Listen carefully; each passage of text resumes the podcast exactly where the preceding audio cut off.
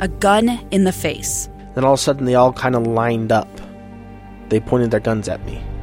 And this is the point where I thought, I'm going to die today. Started two years of horror for an American in Venezuela. They said, You need to give us your phone and get ready because you're coming with us. I'm Becky Bruce, and I spent a year researching and piecing together Josh and Thamy Holt's story about their ordeal in a notorious prison. That's when everything started to turn bad.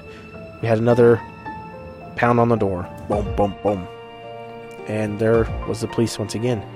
You can binge all of the episodes of Hope in Darkness on KSLPodcasts.com or wherever you get your podcasts.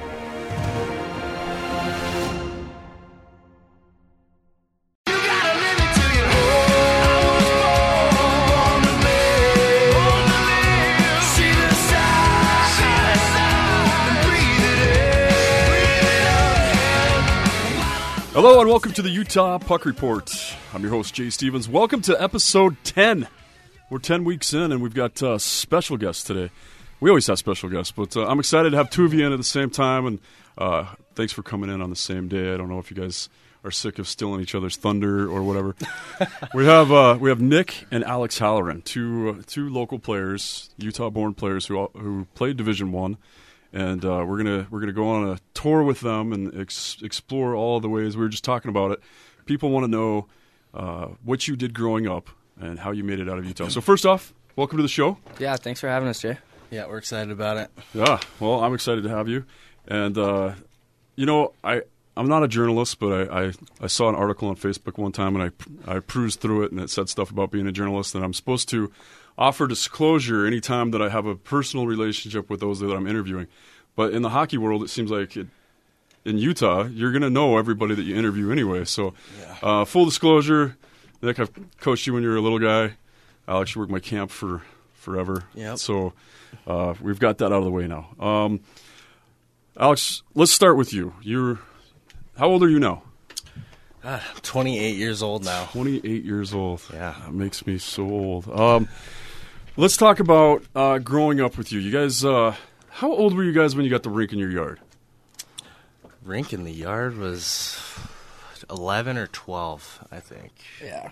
I, so I was 2002 ish. Yeah. Yeah. Long time ago. Yeah, that was a lot of fun though. That was, that yeah, was so was, cool. It was great. We'd always have, you know, hundreds of kids over at a time. Yeah a rink with a capacity for maybe five. But yeah, that's where it all started, though. You know, yeah, that's where you start to love it. Yeah, and so Alex, um, how old were you when you started playing? I was eight years old when I started playing. So I was thinking about this this morning because I had a feeling I'd be asked this question, and uh, I was at Challenger Elementary School, and I don't know if anyone out there knows the name Nate Hoffelmeyer, but he's actually the one that got me started in hockey. So thanks, Nate. Nice. Yeah. Um, well, that's always good to throw throw some uh, love to whoever started you in hockey. Yep. And you're eight years old. You start playing hockey, so it wasn't in your family before this. Never, no. So my whole family had played football, baseball, basketball, okay. the traditional sports. Yeah. All right. Um, so you, you start playing hockey, and uh, like, what's your first team? You start off with rec. Yeah, uh, house league, I think was what it was called. I'm not sure if right, house what league. it is. Yeah, and uh, first practice was up at Bountiful, or it was, gosh, might. So they bring everyone up and skate you around, and then they kind of sort you by like A, B, C, and D, I think, and then they break you up into teams. So I don't even remember the name of my first team, but I know Mike Higgs coached it. Oh, nice, Yeah. nice, very nice. Uh, what about what about your uh, your first travel team? When did you start realizing that you were going to be good and start playing travel? It was after the first year I was asked to play for the Grizzlies. Yeah, the Grizzlies, and uh, just you know had no idea what I was going to end up doing or what to expect, and ended up playing for the Grizzlies and kind of ran with it. Okay. Yeah. And so, Nick, you're as you're growing up, your older brother's now playing hockey, and now you just you follow his footsteps. Yeah, exactly. I mean, if Nate never would have told Alex to start playing, I wouldn't be here. But uh, yeah, I mean, it just kind of followed suit. Like I did all the the sports and stuff, but uh, I think just watching Alex do it, I idolize him a lot. You know, he's a great older brother, and I kind of wanted to do what he was doing, so Okay, I just cool. picked it up. Okay, so um, it, it, this is just such a cool story, and and Alex, obviously, at some point you realize you you have an opportunity to play college hockey. I don't I don't want to skip. Where did you play? So you you start playing for the Utah Junior Grizzlies. At some point, do you have to leave the house? Yeah, so I left the house. I went to first time leaving was Shattuck St. Mary's. Uh, did that for a year. It was a good experience. I was on pretty much the best team in the world, I think, at the time for Bantams. Um, Who was on that team? Are there names we'd know? Cannot. there are names, a lot of names. You know, there out of that team, there's only two people that are playing in the NHL or that have played in the NHL. But like David Toews, or uh, yeah, is that his name? David Toews. John? Which what's the older one? Jonathan? John. Yeah, his younger brother David was on the team. Um, Kevin Connaughton, who plays for the Stars right now, I think, or maybe. Okay. Yeah, there there are a lot of players. Probably none that you'd know though, or that most people would know. So typically, that Bantam team or the prep team goes uh, like fifty and One. fifty wins and one loss over the year. We had three or two or th- two losses, and one was in the national championship game in triple over or double overtime. On a Yeah, dump? crazy on a dump. Guy Yeah. dumped it. One in. Oh no way! Yeah, That's the kind of game I would lose. Yeah. but that was the first time I left. I was 13, and then I came back after that year and did four years of high school here, and then ended up leaving again. So, So- you played at which high school? Juan Diego. Juan Diego. Juan okay, and then obviously you're not just playing at Juan Diego while you're here. No, I was also playing for. At the time, they were the regulators under Ricard. Oh, yeah. So Well, rumors is or rumors are yeah. that uh, Ricard's going to be possibly an NHL coach here pretty soon. That's what I'm hearing. Wouldn't surprise me. He's an unbelievable coach. Yeah, fantastic So, coach. Yeah. That organization has really grown, and I, I just want to throw this in here too. Uh, I'll pump, pump my own tire and, and Phil Mm-hmm. Snyder's tire and uh, and uh, Matt Green and Levi Clegg and all this other Shattuck. Oh, yeah. There's a lot of them. I only did I only did uh, three quarters of a year there, but when when we were there, we were paving the way for you guys to be good because we weren't. Shattuck wasn't that good back then. I mean, we were. It was fun. It was a good prep school, but we Yeah. weren't. We weren't going fifty and one on the year. You guys were laying the foundation for Yeah. future teams. We were doing all the hard work and taking all the lumps. Absolutely, yeah. Then the young guys just come in. yeah, yeah, exactly. Take all the glory. All right, so you uh, you come back to Utah, and uh, for me, and uh, tell me if this is the same for you. Uh, just in the, the time that I was at Shattuck, I went from I went from Murray High to Shattuck St. Mary's for most of a season. Where at Murray High we practiced on Monday nights. Yeah, That like 11:30 p.m. Exactly, exactly. Sometimes we got the ice on Friday nights. Yeah. and had to miss all of our dances or whatever. But well, I, we had one practice a week and one game a week, and then all of a sudden you go to a team like that or an organization like that where you have a ton of ice time. You're you're skating every day, and uh, then you come back to Utah and you've grown ten seasons. In, in the course of a year, right? Because you've got so much more ice time than everybody else here. Is that what you felt? You came back.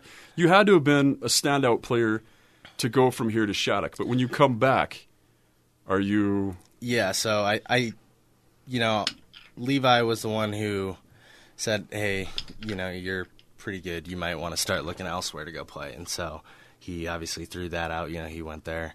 Um, so I went to Shattuck. I made their best team, and while I was a standout everywhere else, you know, I was a big fish in a little pond. I was kind of the average player on the team. Um, but I, I did grow. Like you said, you know, you can have ice time whenever you want. You can go skate at three in the morning if it, you know the inclination strikes you. So I came back and I'd grown a lot, and um, I think my game had developed a lot further than I expected it, and further than anybody was really at at my age in Utah. So when I came back, I felt like I had a pretty significant advantage for a Yeah. couple of years. I'd imagine.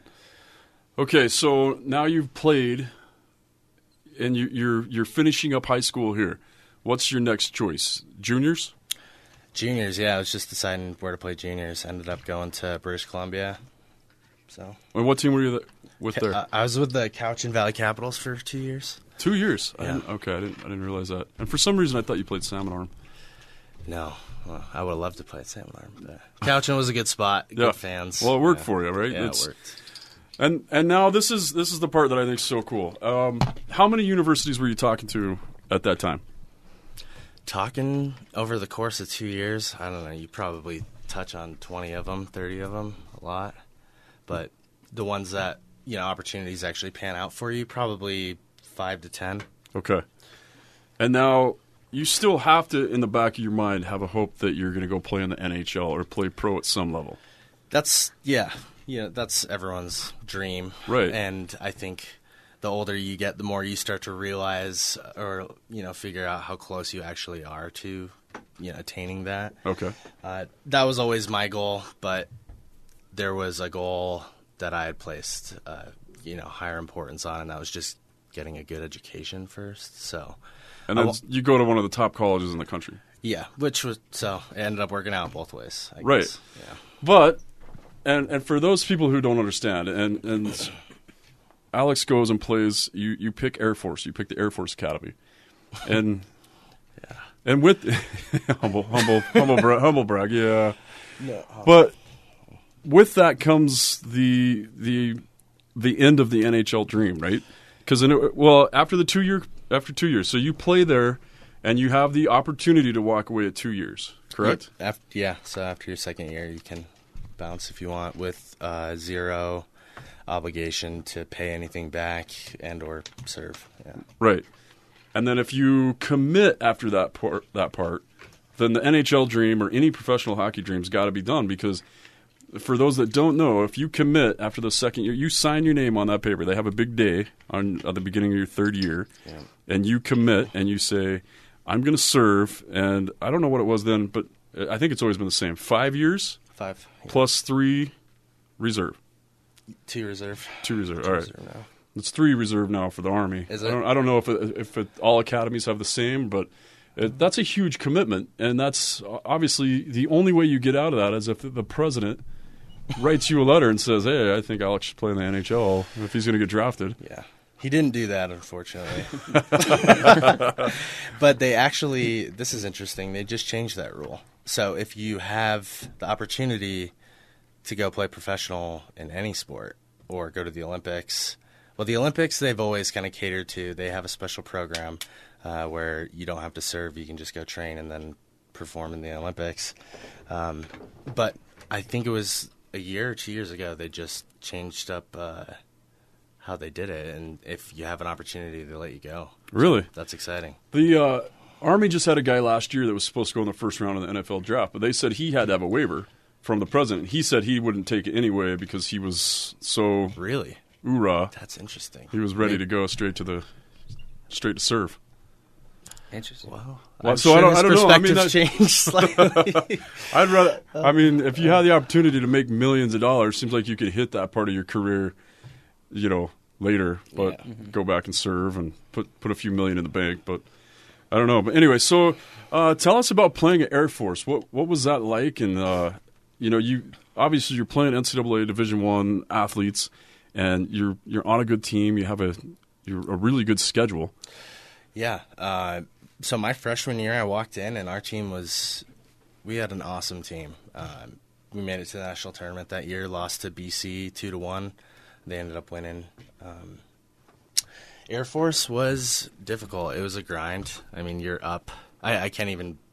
We have 40 minutes on this podcast. I'd need about three weeks to touch on everything, but Yeah. it's a grueling schedule, as you know. I mean, your daughter's going through it, so uh, you know, you wake up, do military stuff, you go to class all day, and then you go down, and then you have a workout, and then you skate for two hours, and then you got to go back up and crush all the homework that you're given during the day. So it was it was a long, it's a long grind. The game's got to be a good release, though. Yes, but Yeah. you do, uh, you know, you put some perspective in your life, and you start to appreciate the things that you kind of took for granted. Like, so it had its positives and its negatives. Yeah, I, I can only imagine. And and, and listening, uh, like we always had a lot of respect for what you went through, and I, I especially did. And, and hearing that you'd picked Air Force Academy was, you know, I, I I, spent that. many hours in, in the stands with your father, and when you were going through those choices, and he was just so proud of you know the fact that one that you could get into a school like that. That's I mean that's it's not easy.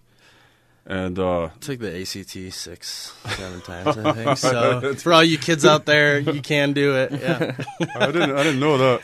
That- five times. yeah. Literally, the uh, the army told my daughter, they're like, "This is what you have to get on the ACT." So she went and took the ACT, got that score. She's like, "Okay, I'm done." Oh gosh, yeah.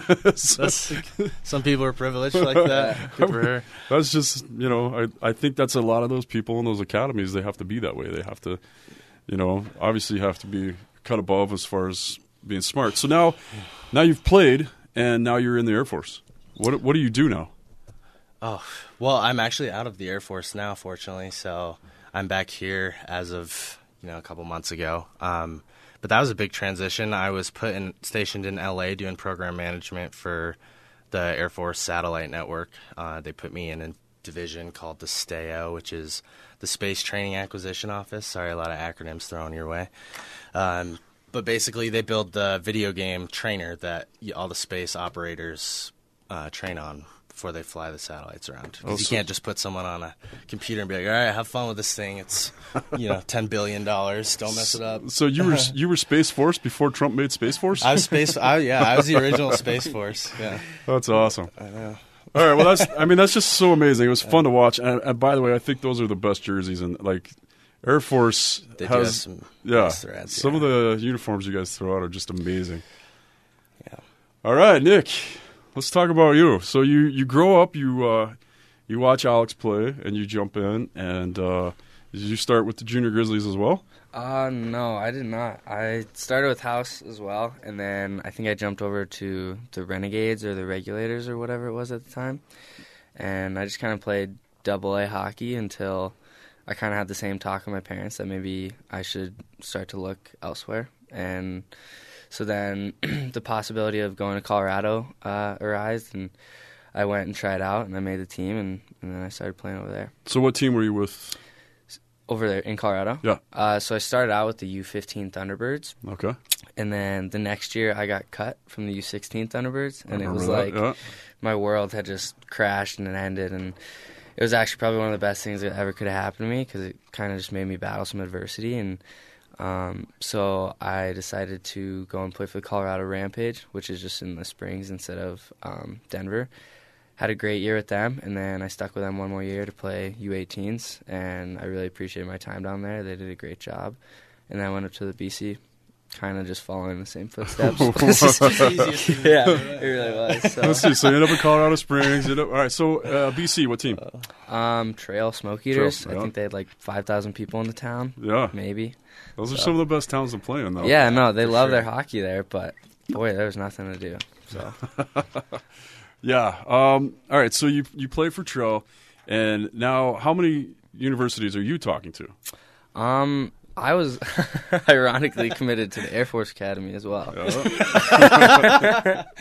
and I think part of that was just, um, I mean, I thank Frank for everything he's done for me, and you know, they're, they're a great organization, school there, but um, that lifestyle just wasn't really for me. So That's people don't understand. You give up your life. yeah, you really do. It's it's all day, every day. They basically control what you're doing, and um, I mean, it's a great career afterwards, but it's a tough lifestyle to live, and Yeah. I wasn't ready for that. And I think I committed young, just like kind of thinking I just want to play Division One hockey. Like I don't know if I'm going to get another offer. Yeah, I need to get there as soon as possible. yeah, exactly. Yeah. Like every route's different, and I chose to take a different one. Um, so I decommitted, and uh, like I think I talked to, I didn't talk to I don't think as many schools as you, but I think I talked to like six, seven schools, and then one or two of them actually panned out. Okay. So I uh, was talking to like Brown, um, Colorado College, Cornell, and CC. Just kind of seemed like the best fit. So you're no dummy. Like you're you're looking at big schools too. Uh, I mean, I'm not. I wouldn't He's say smart. I'm smart, He's but smart. grades are fairly average. As long as you just, you know, three, five, and above, I think you can Yeah, that's not average. s- squirm your way onto any school. You know what I mean? Yeah. Well, and that's that's amazing. I did not know that you were looking at some of the the Ivy League schools. Yeah. Again, I You went on a visit, I think, to a couple of them, right? I, I went on a visit to Brown, and they were just kind of snooty towards me, so I didn't. I didn't really like it. you're well. And Anea's there. You guys are the same age, right? Yeah, You guys yeah. played on the same yeah. teams. Anea, Anea says he loves it there, and um, I could see how he would. It's like an incredible school. The facilities are awesome, but um, I just wasn't getting the right vibe from him, so uh, I went a different direction. Well, That's fair. I mean, I, I don't know. It, it's funny because I don't know what goes into deciding uh, when you're 17, 18 years old. How do you pick where you're going to play? You know, because this is this is it. Either they have your major. A lot of a lot of athletes don't think about what am I going to major in. They think how good's the team going to be. Yeah. But you got to have that chemistry too, right? You got to have that. There's got to be some kind of a, an emotional connect with the university. Definitely. I think a lot of things play into it, like reputation, kind of what your parents think, what everyone's kind of telling you. You take all this information in and try to spit out the best answer. All right. So now you're your freshman year at what year are you now? I'm a junior You're a junior. this season. So your freshman year comes. Um, you you had a decent freshman year. Yeah, I think I had like nine points. It was a whirlwind. It was ridiculous. The conference that I'm in, it's every weekend you don't you're playing a top ten team, and Yeah. so I just remember my head spinning off in the D zone every game, and um, Was that because of the concussion or because no, it was it was just the the other teams are just so it's such an adjustment towards college, and they're so fast, and you just got to make qu- decisions so much quicker, and um, it was it was fun, but it, it was tough. Like Okay. we w- only won like six seven games that year. So did you make a huge commitment to yourself over the that off season between your freshman and sophomore year to just work harder? We hear that from a lot of guys that come back. Like Daniel talks about how he made the commitment to himself to lose weight and be stronger. And Yeah, that's interesting. I think I've always been a pretty consistent, like hard worker off the ice. I don't think much changed besides me playing more hockey, which is interesting. Like I played way more hockey than I did in the past summers, last summer, and I honestly think I just got better at oh, hockey. oh, okay. Yeah, I just had more confidence going into the second season also, and just just kind of panned out for me. so it's more time on ice versus off ice? Yeah, for sure. That's And interesting because a lot of a lot of people just want to take a complete Yeah. break. Like I know Yeah. tons of the pros are like, uh, I'm taking a couple weeks completely off, and then I'm going to slowly start building back into the season. Mm-hmm. And I, re- I remember you. I mean, you jump right back into it. You help me with my camps. You're on the ice all the time with Yeah. those kids. And uh, but then your sophomore year, you're like, when did you find out that you were nominated for the Hobey? Uh, I'm not sure. I think around like January. It was uh, mm, yeah, like around now, January-ish. I had a couple pretty big weekends, and um, confidence was flowing. My my line was clicking, and we just couldn't stop scoring. so That's a good problem You to gotta nominate this kid. yeah, no, no. So it went pretty well, and our t- like the bounces were going our way. Like the the team bounces were going our way. We were getting wins when we probably shouldn't have, and um, I think that had a lot to do with my personal confidence. All right. So how far? How well did the team do that year? What was your? How far Last did you guys go? We were like, I think we were like 500, but uh, we beat Denver first game of playoffs, and then they it was two one going into the third period of the second game, and it's a three game series. And um, in my opinion, there was a kick goal, Okay. like most blatant kick I've ever seen, and. Um, that doesn't go in. Maybe it goes a little differently, but they end up winning that game three to two, and then they beat us the next night. So Wow. that's as far as we no went. video review in college that year. There was plenty of video review, Oh, but alright. I think it was uh, a little home field advantage. All maybe. right. Not bitter though. Uh, yeah. I mean, can't 'em can't back. can't do anything about it now. Oh, we can't blame you. But so, um, it, it was so cool to all to be in Utah. And the way I found out about it is I get a I get an email, and it says, "Hey, Daniel Brickley's been nominated for the Hobey Baker," and I'm like, for those of people that don't know. The Hobey Baker is like the Heisman Trophy for hockey players. So, uh, saying that you are the best player in college hockey that year. So I get a, I get an email about Daniel, and I'm scrolling through it, and there's there's a picture of you, and I'm like. How do you, I'm like, how do you sneak in there? I'm like, whoa, there's two Utah players. That's unheard of. yeah. That I is mean, unheard of. I mean, we ha- and first off, to have two brothers that played Division One college hockey is the Connor Walchucks are the only Utah brothers that that and, and Steve didn't play Division One, but because he went to the Dub and then but Brian played at Denver and uh, was a high draft pick, but decided to be a s an eye surgeon or something. I can't remember exactly what he did, but he he picked to not go to the NHL and to make money over a lot of years instead of just a couple of years. good for him.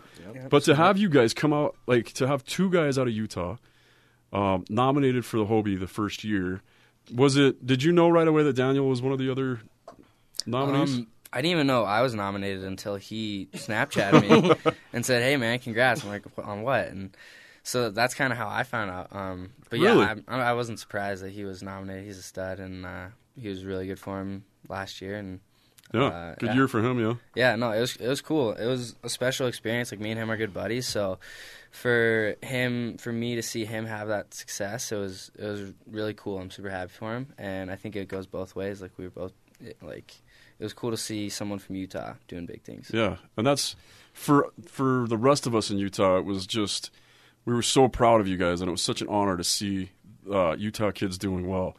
And then, of course, I'm going to just say, "Oh yeah, yeah, I coached him when he was little." I'm probably I'm probably Tyler the Reed reason. knows, yeah.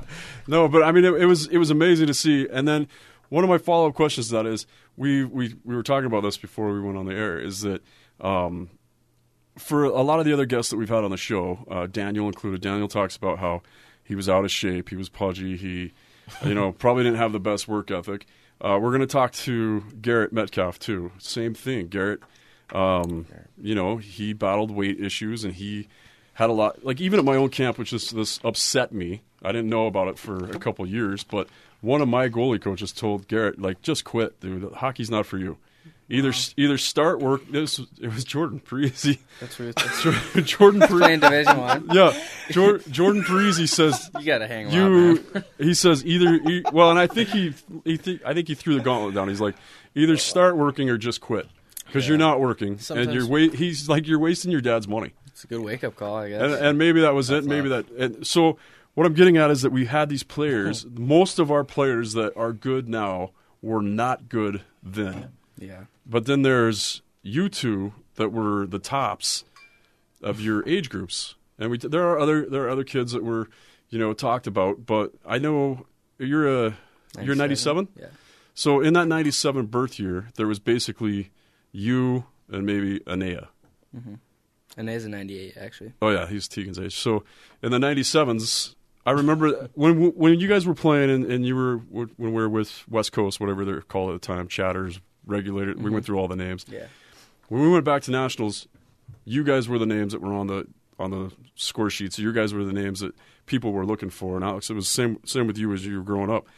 Did you f- ever feel pressure? Like if I don't make it out of here, then I'm a flop. Did you ever feel that? Um, no, not necessarily. I think there's pressure if you do go out of state to do something. You know what I mean? But I think the worst thing you could have done is never leave and never try. You know? Yeah. You know, like I heard a quote. I can't remember where it was, but it's like people are afraid of the dark, but a man who's afraid of the light is way worse. And so I think like not even trying um, is kind of one thing. I never felt pressure to be a flop, but I think it's important if you're having fun with hockey and you love it to just keep playing, you know. And I think that's as far as I've seen the people that are successful now, like Garrett and Brickley, it's it's never necessarily the best players at 12, 13. It's the players who love hockey the most and want, Yeah. want to get better every day, and that's generally they just pan out. That's super advice.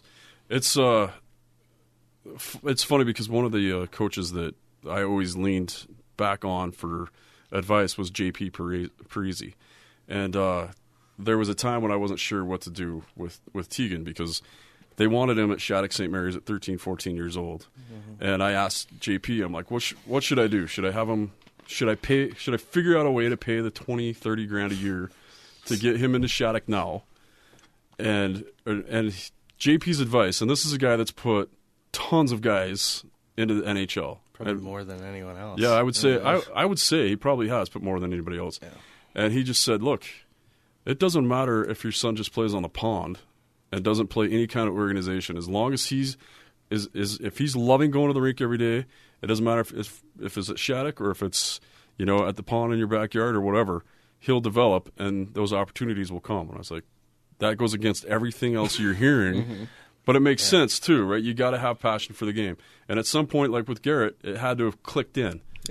Right? Because we couldn't we couldn't motivate him. I mean, maybe Jordan motivated him by being a dick, but I mean, he shouldn't have. I I don't think he should have said that to a twelve year old kid. Yeah. But whatever something worked, right? Mm-hmm. So I, I, that's that's huge advice. Just keep playing, keep having fun. Yeah, like Yeah. definitely just ignore all the politics of he plays here. We were talking We're- about this yeah, on, the, talked on the drive this. here. Just like it really doesn't matter where you play, um, as long as you can play, you'll you'll keep moving up. You know what I mean? Yeah. you have kids come from, you know, you guys are in the BC or wherever you're at. You still up end up in NCAA Division One. We had a kid from the Ogden Mustangs go Division One last year. Yeah, it's uh, you know, if you're good enough, they'll find you. Obviously, some of it is being in the right place at the right time and having a little bit of luck. But if you work hard, You'll make it. yeah, you'll get there. You'll get where you want to be. No pressure. I just know there's a lot of crazy hockey parents that are like, "Oh, my kid's got to go do this and spend money and do all this," and it's just not necessary, in my opinion. Yeah, it's super expensive. Yeah, and it, it it's is. easy to get caught in that trap. It's as a parent, you feel like you're in a race. Also, if your kid doesn't even want to be playing and you're forcing it, you're, you're just wasting money. Yeah, absolutely. And, but it, yeah, uh, and that's what I would. I've tried to tell parents that in the past. I've seen kids come through my goalie camp, and we charge seven hundred bucks for a week for goalie camp, and we're still one of the least expensive goalie camps around. That's that mm-hmm. inclusive. And I see parents all the time sign their kids up and just Yeah, yelling at them from the stands. yeah, exactly. And Pick you- it up. I think you know we made that rule a couple years. I don't know if you were on the ice, but we had parents leaning over during. They're leaning over the glass our mom? during. That's funny. well, it definitely wasn't because of your mom. Yeah. That's one of the things I loved about sitting in the stands with, with your dad, though, is he just, like, we sat in our corner and tried not to yell or say anything, and your dad would just come over and, like, 20% of our conversation was hockey, and then 80% was just whatever else. Yeah, and we just sat there and watched hockey and tried not to yell at our kids or the refs or the other coaches or whatever. Yeah, I feel like they actually did a really good job with us of just letting us play, and Mm-hmm. um, you know, if this is something you want to do, then do it. Yeah, very cool. Yeah. So, I always like to say um, two of the questions I, I like to ask, and I'm going to ask both. Is one you've mentioned one player, but who besides family members helped you the most? Who made that you know that sacrifice for you that stood out as I can go to this person to help me get to where I want to go? Purely from a hockey standpoint, are you asking that question? Because Or life. I mean, either way. Here's your here's your chance to throw. I the- want to say parents, but that's Yeah. such a cliche answer. I'm going to switch it up. Just Yeah. well, that's what I'm saying. They it are- can't be family member. It can't be your oh, parents. can't be your- family member. Okay. Um, gosh, Like, is there a coach that was super helpful to you guys? He's either Ricard Gromberg or Lyle Bradley, Oh, living legend. yeah. So Um, for me, it was one of my coaches at the Rampage, Andrew Sherman. Like after I got cut from the Thunderbirds, he really took me in and said like, "This isn't, you know, like, it's not a big deal. Just keep working." And Yeah. Kind of allowed me to realize that I could have a future in it, and um, after getting cut from a team that you think you're gonna make, it's kind of a big deal that you, you got someone there with you. Right. So, Were there any? So, th- weren't there other Utah players on the Thunderbirds when you were there, um, or was that on the Rampage, or were there, were there no other Utah players? I don't think there are any other Utah players. Okay.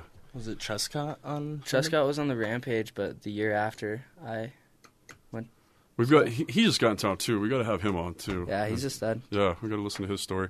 Um, okay, and then the second question I like to ask is, okay, looking back, and you've kind of already done it, but uh, what would you tell a 13-year-old Nick Halloran or Alex Halloran? What what would you say now as advice? Looking, you're you're older, you're wiser. What we, what do you want to tell the Utah kids now? Hit the net. Hit the net. Uh no, just keep just keep working. Have fun with it. Honestly, I think that's the huge part is have fun with it. I, for me, it's always been that way. Yeah, you can't lose the perspective of why you started. Otherwise, you know, when it becomes a job and you're not you're dreading going every day, you're just not going to perform well. So that's that's a good one. You know, always keep that in sight. Have fun, but um, biggest thing is you know write your goals out and define what you want to do, and then that's step one. That's a plan. Work towards it. You'll get there, Yeah. and you don't need to leave. I don't know what the landscape of Utah hockey is right now, but you know, ten years ago you could you could still play AAA here, travel, and still make it places. So don't feel like you have to go to you know another state to stand out or develop. When I uh, when I put this out, when I we got the idea that we were going to have a podcast, and I put on Facebook. I'm like, hey, what would be the good name? What's a, what's a good name for a Utah hockey podcast? And uh, one of the guys, one of the former uh, West Coast coaches, said, "Call it the Road to Colorado." because a lot of our best players have ended up in Colorado, right? But I think I think now that the uh, times have changed and we've kind of had a reset. It, it seems like every ten years somebody comes in and resets it, comes up with a defined plan of this is how we're going to make the kids better. And I think uh, you know I don't have any. I don't have a horse in this race, but uh, West Coast seems to be doing that now. They've put money in it. They've pulled all the bull crap out of it, and they're keeping Utah players That's going good. strong. That's good to hear. Yeah. So it seems like now that we have a we have a path to actually stay.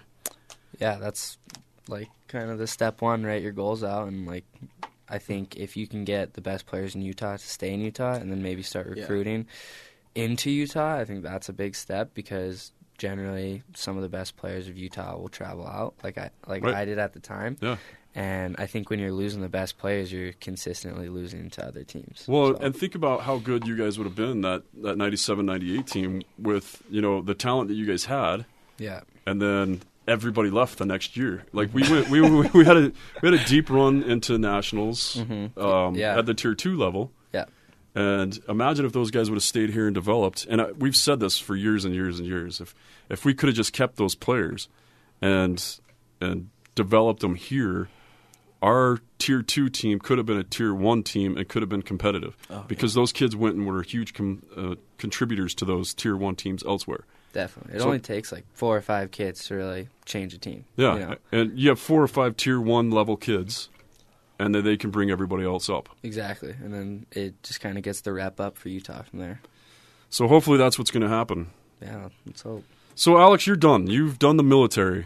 Yeah, I'm done. You- I, and I also haven't been on skates in five years. So Well, it's time. isn't that crazy? It's Yeah. time, isn't it time? We were just talking about it the other day. Yep. So what what's the deal with that? Well, my my career unfortunately was plagued with injuries. And another thing I would tell those 13 year olds out there is stretch, stretch every day Yeah. because I had so many injuries. Tore my MCL, my PCL, my LCL, in both legs. Like I was just a huge bandage. So Stretch. stretch. Are you ready to start skating now? I need double knee replacement, but then I'll be ready. Yeah. They make fancy braces now. I know. I have two. They're just. Should- uh, they really just uh, are cumbersome and limit your movement. But I just I I blew my left MCL um, a few years ago, and I just remember it went right through. The first thing through my head was I, I thought about all those other players that I'd seen, you know, just happen to Slip come out and stretch and put on the brace, and then I, I had the brace on for a year under my gear, and man, it's tough, right? those knees, yeah, it's just it's it's heartbreaking. But okay, well, um, I just want to thank you guys both, and um, you've got a couple more years coming up. How's how's the season going this year, Nick? Uh, it's it's going all right. We've I think knocked out a couple bounces, and um, I think the second half's gonna be a good good stretch for us. But I think we're like 500 right now, so we're doing all right. Yeah, Yeah. that's good. You guys are in a tough conference. Yeah, And when Uh, you play the number one, number two, and Every- like number three yeah, it's hard to. rank teams in a row, it's gonna yeah. But we have a good team. I think we're going around here. Yeah, it's we occasionally get to watch some of those games. Occasionally they're on TV here, and it's always fun to watch. And uh, I don't know. I just want to wish you the best luck, and and hopefully that uh, you know as as your career continues, you get those bounces that you're looking for, and uh, love to see you on that Hobey Baker list again. Oh yeah, Bounce Let's right down to LA afterwards. hope. Yeah, cool. you might as uh, just follow the, you Utah you- guys? Utah to Colorado. you might as well go Colorado to freaking NHL. Go play for the Kings like everybody else. yeah, super easy. All right, well, yeah, super easy. Write your goals. Stretch. Do you have do you have that written down? I'm going to play for the LA Kings and I'm going to stretch. I'm going to write that goal. I need to start stretching more. All right, Alex and Nick, I want to thank you guys so much for coming on the show. Um, it's it's important for us to hear these stories and hear how you guys you know made it in hockey, and it's it's important for us to celebrate you guys and and just take a minute to thank you guys and tell you that we appreciate what you've done and and helping Utah hockey and putting us on the map a little bit more. And uh, Alex, it's just it's amazing. I, I can't believe you're already done with your commitment. That's and uh, I, an awesome degree. Thanks. I mean, hockey got you an amazing degree. It did. I'm very thankful for that. So. And Nick, what's your major? Economics. Economics. Yeah. Are you going to be an accountant? I don't know. Hopefully a hockey player. But A hockey player that knows how to spend your money and save your money. That's yeah, smart. Exactly. We need some of those too. All right, well, guys, thank you so much for coming on the show. It's uh, an amazing story, and thank you for telling it with us. And uh, coming up next on the next episode of the Utah Puck Report, we're going to have Mason Manick, who gave up the opportunity to play NCAA hockey and, and accepted that spot in the WHL. So we're, I'm going to pick his brain about that because I was all over his dad. Don't go dub, don't go dub, don't go dub. I'm super proud of the kid, but I, I wanted to see him play college hockey too. So uh, if you haven't subscribed already, make sure you subscribe. We've got the KSL Sports app. It's just download that, and you can you know follow all the sports, the Utah Jazz, all, everything that KSL covers, and you can also find our podcast right there. You can text the word puck to five seven five hundred, and that'll get you subscribed as well. And uh, that's it. Nick, Alex, thanks again for coming, and we'll see you next week on the Utah Puck Report. All right. Thank you, Jay. Yeah. Thanks, Jay.